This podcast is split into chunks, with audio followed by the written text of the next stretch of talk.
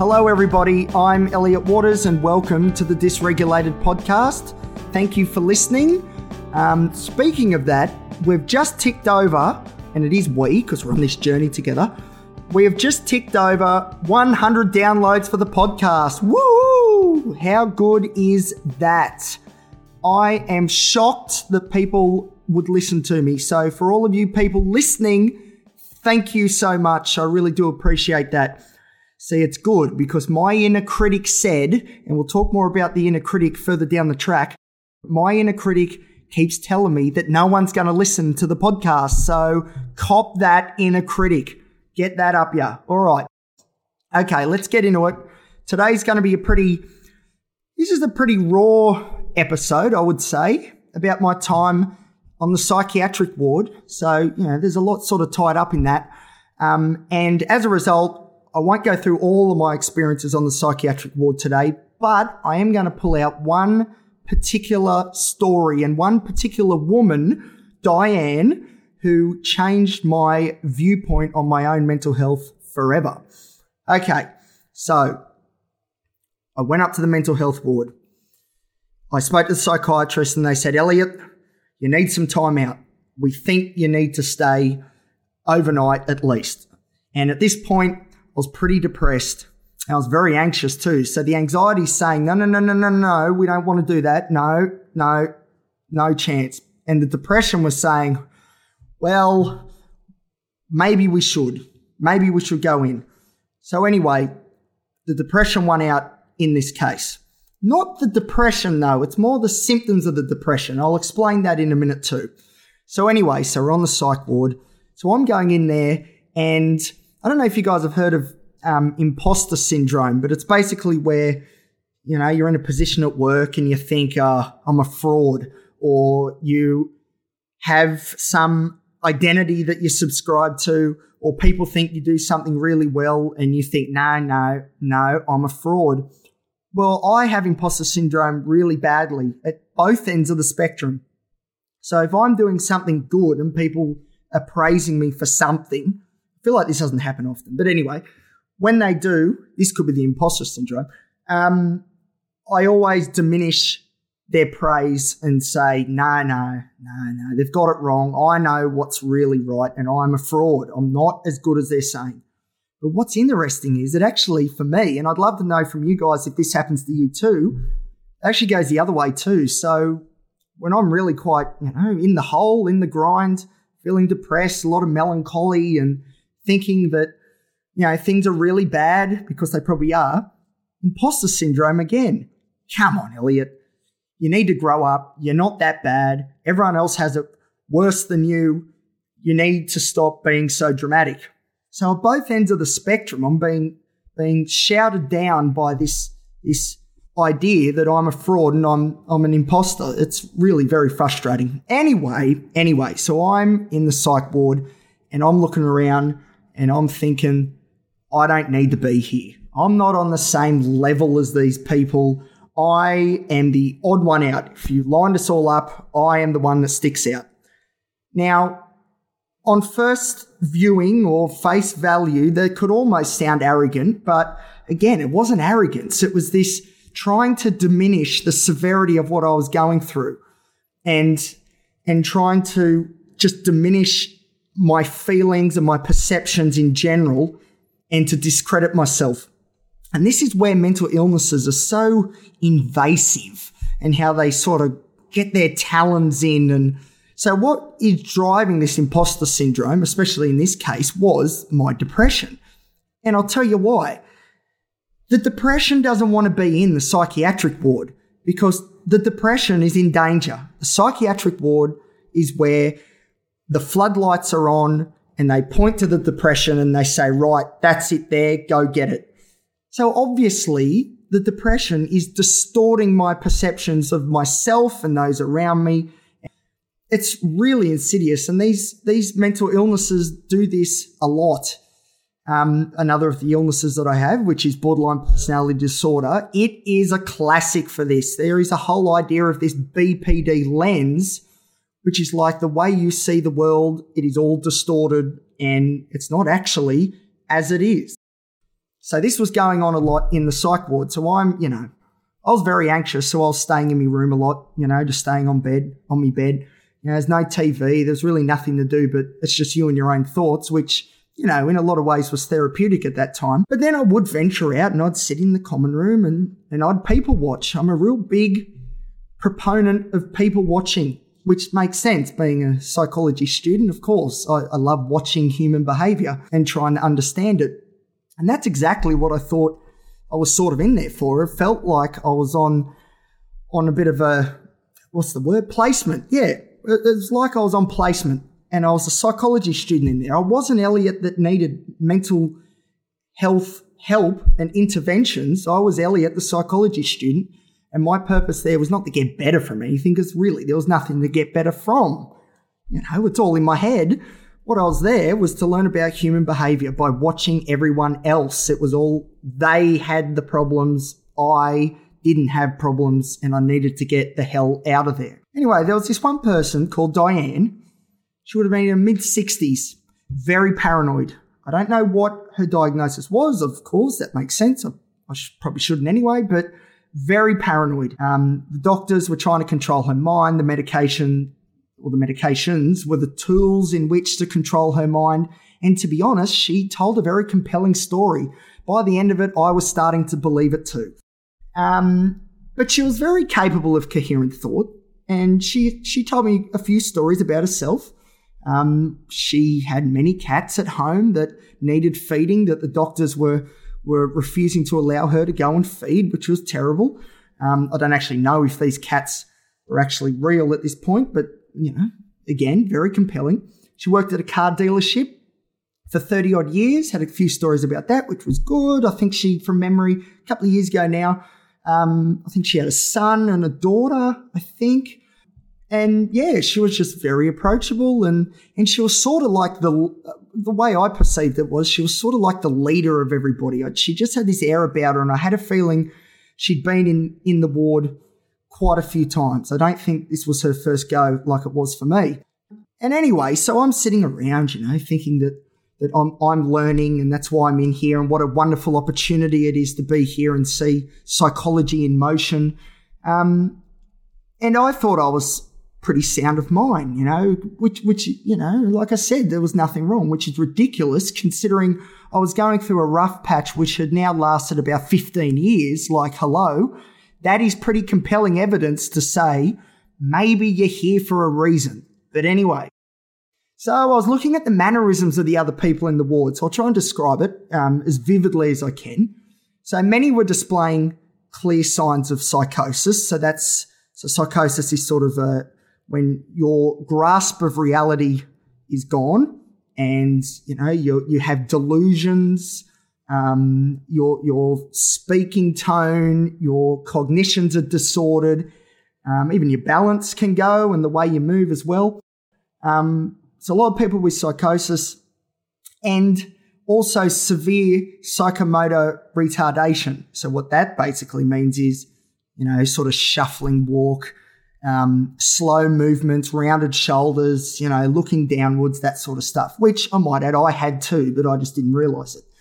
So basically, everyone else was pretty much doing what I was doing, except I just didn't have a handle on that. So anyway, anyway, so I'm still in la la land thinking that I'm too good for all of this. And then Dianne comes up to me as I'm sitting in the chair. And I was, I remember I was staring off in the distance, just thinking. I can't remember what I was thinking, but I, I can actually picture this moment as if I was there now. Um, and Dianne comes over. I remember thinking, uh oh, what's going on here? And I look up, um, which I wasn't doing much of at that point. It was a lot looking at the ground, looking at my feet. Very interesting. And she came up to me and said, You are too young to be in here. And I was like, What? What? Because again, I was severely depressed. So even speaking was a big effort and a lot of my words were sort of muffled and there was no real conviction behind the way I spoke. Unlike now, of course, listen to me. Anyway, um, and she said, You're too young to be in here. And I sort of agreed with her. Although that's not true, of course. Age has no bearing on these things. It's all about how you present, what your perceptions of reality are, and and essentially if your quality of life is positive or not, or or how your moods are. Of course, there's plenty of different ways that we can measure these psychological illnesses and, and presentations. Um, and she said, not only are you too young to be in here, after a bit of a conversation about that, everybody here is really worried about you. Now, this got me. I said, What? There was no muffled what then. That was that was said with conviction. I said, What do you mean everyone's worried about me? You're kidding. Surely. And then she explained that I looked really sad and really depressed, and everyone, and she stresses again, everyone was worried about me. And it was like someone slapped me across the face, threw a bucket of water on me, and I woke up. I finally woke up.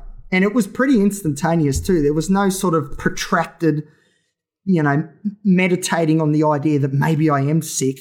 See, that's the thing. I knew that I was, but I repressed it for so long and so well. I would win a gold medal for repression, I reckon. Not anymore, but that's a good thing. I'd repressed these things for so long that I deluded myself into thinking there was nothing wrong. But all it took was that external force to just prod that that cognition that had been lying dormant, and then boom, I was awake again. And that moment really humbled me. As I said, I finally admitted to myself, and it was very quick too, that I was sick, really sick. And if I didn't do anything about this now and accept what was going on and commit to change, I would end up here again and again and again. And if that cycle continued, I may not get another chance. And it was a very, as I said, it was a very humbling moment. Even now, I feel humbled by it. Here's this person who I was feeling almost pity for was now saying that I was the one that was worrying everybody. And that that's the sort of stuff that really knocks you down a peg and, and you think to yourself, all right, let's be a bit fair income about this. Let's let's actually have a look at what's really going on. And I'm so glad that that moment came. And it's such a good lesson though that sometimes it does take the input from others, you know, those external cues to disrupt our negative internal monologues. Because if that voice inside our heads, it could be the internal, the, the, the, the inner critic, it could be the, the inner child. There's a lot of psychological theories around this, which again, down the track, we're going to go through. Um, if those forces, those negative forces are strong, they totally cloud your judgment and it's so difficult and near impossible to overcome that on your own. And that's why this external input, these external cues are so important to disrupt our negative internal monologues. So in this case, depression was trying to convince me I was fine to protect itself, the bastard. As in, here in this ward, it was in danger. And if I accepted I had a problem now, it knew I might then start to do something and it wouldn't be able to stop it and do something I am. I haven't eradicated it yet, but I am working on it. And it's those external cues that are so important. And this is such an important lesson I want to actually talk about a little bit more because the other thing that happens too is that people, depression can be quite severe and, and quite and it can happen very quickly. But sometimes it can be very protracted and, and take a long time and be quite gradual. And in those cases, the gradual declines over many weeks, um, and, and, you see this in bipolar too, where people will be at a euthymia, which is the normal level of living, which is what most people hopefully sit at then very slowly the nose tips and you start going down into a depressive episode. But to begin with, you don't really notice. You might just be a little bit more tired, but that could be because you're working late or you might just feel a bit flat. But hey, everyone feels flat sometimes. But then all of a sudden, it's so gradual. You're in the depressive episode, but you don't even quite know it because it's been so stealthy in the way that it's gone. And I've found in my personal experience, what's really helped me is having those those wonderful support people around me that can offer those external cues and say, hey, I've noticed this. Is everything all right? And then all of a sudden you pull up and think, hmm, well, I didn't notice that, but okay, uh, maybe not. Let's invest, investigate this a little bit more. So it's so important, external cues, because sometimes the person who's going through a tough time isn't completely aware that they're going through a tough time. And all of a sudden, those bad days become the norm and you sort of get used to it. Like, don't get me wrong, it's not enjoyable at all. I'm not saying that, but that's just how it is. And I remember when I was going through school, I was, I had a lot of, you know, a lot of bad days and, and to me, that was just what life was. And thankfully now I've got those external cues that says, hang on, no, no, something's going on here, Elliot. I think you need to have a look at it. And look at it, I do. So, yeah, so it's very important. Yeah, the people do tell those they care about that they've noticed changes. So if you're listening and you, you aren't going through a mental illness, which is great, but the statistics show that you probably know someone who is, and you probably care about them a lot.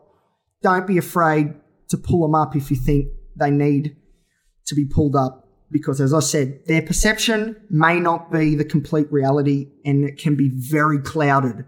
That fog descends and it's very hard to see through the fog. Um, so yes, so that was Dianne, a lovely lady. Um, she changed my outlook on mental health forever and, and took away the veil of ignorance that I had about myself that depression had put over me. And thankfully she did because it was only then, and this would have been two to three, uh, three, three and a half years ago, three years ago, I think it was. As I said, I was going through a rough patch for 15 years and I was doing nothing about it. Nothing. And if she didn't have that conversation with me, even though I was in the psych ward, I still wasn't coming to terms and accepting and committing to change. And it took that person to really show me what was going on. So, Dianne, I'm forever grateful. Um, I did go to that same ward, uh, not as a patient, but to visit someone else, and Dianne wasn't there, which which I was happy about because I know Dianne from our brief time together. She's a fighter. If she wasn't there, I reckon she is out there thriving, and I hope she is, and I hope somehow she understands the impact that she had on my world because, yeah, earth shattering. But out of the shattered ashes of my former perceptions, the new me is growing. All right. Thank you very much, everybody. Thanks for listening. Um, if you want to connect with me, please do so on Instagram at elliot.t.waters. Um, please like, subscribe, share, all that sort of stuff, and tell people to listen because the more people that listen, this sounds like I'm bribing people. Um, don't mean to be manipulating, but the more people that listen, the more my inner critic goes back into its corner where it belongs. All right, awesome. I'll leave it at that. Thank you very much and stay strong. See you next time.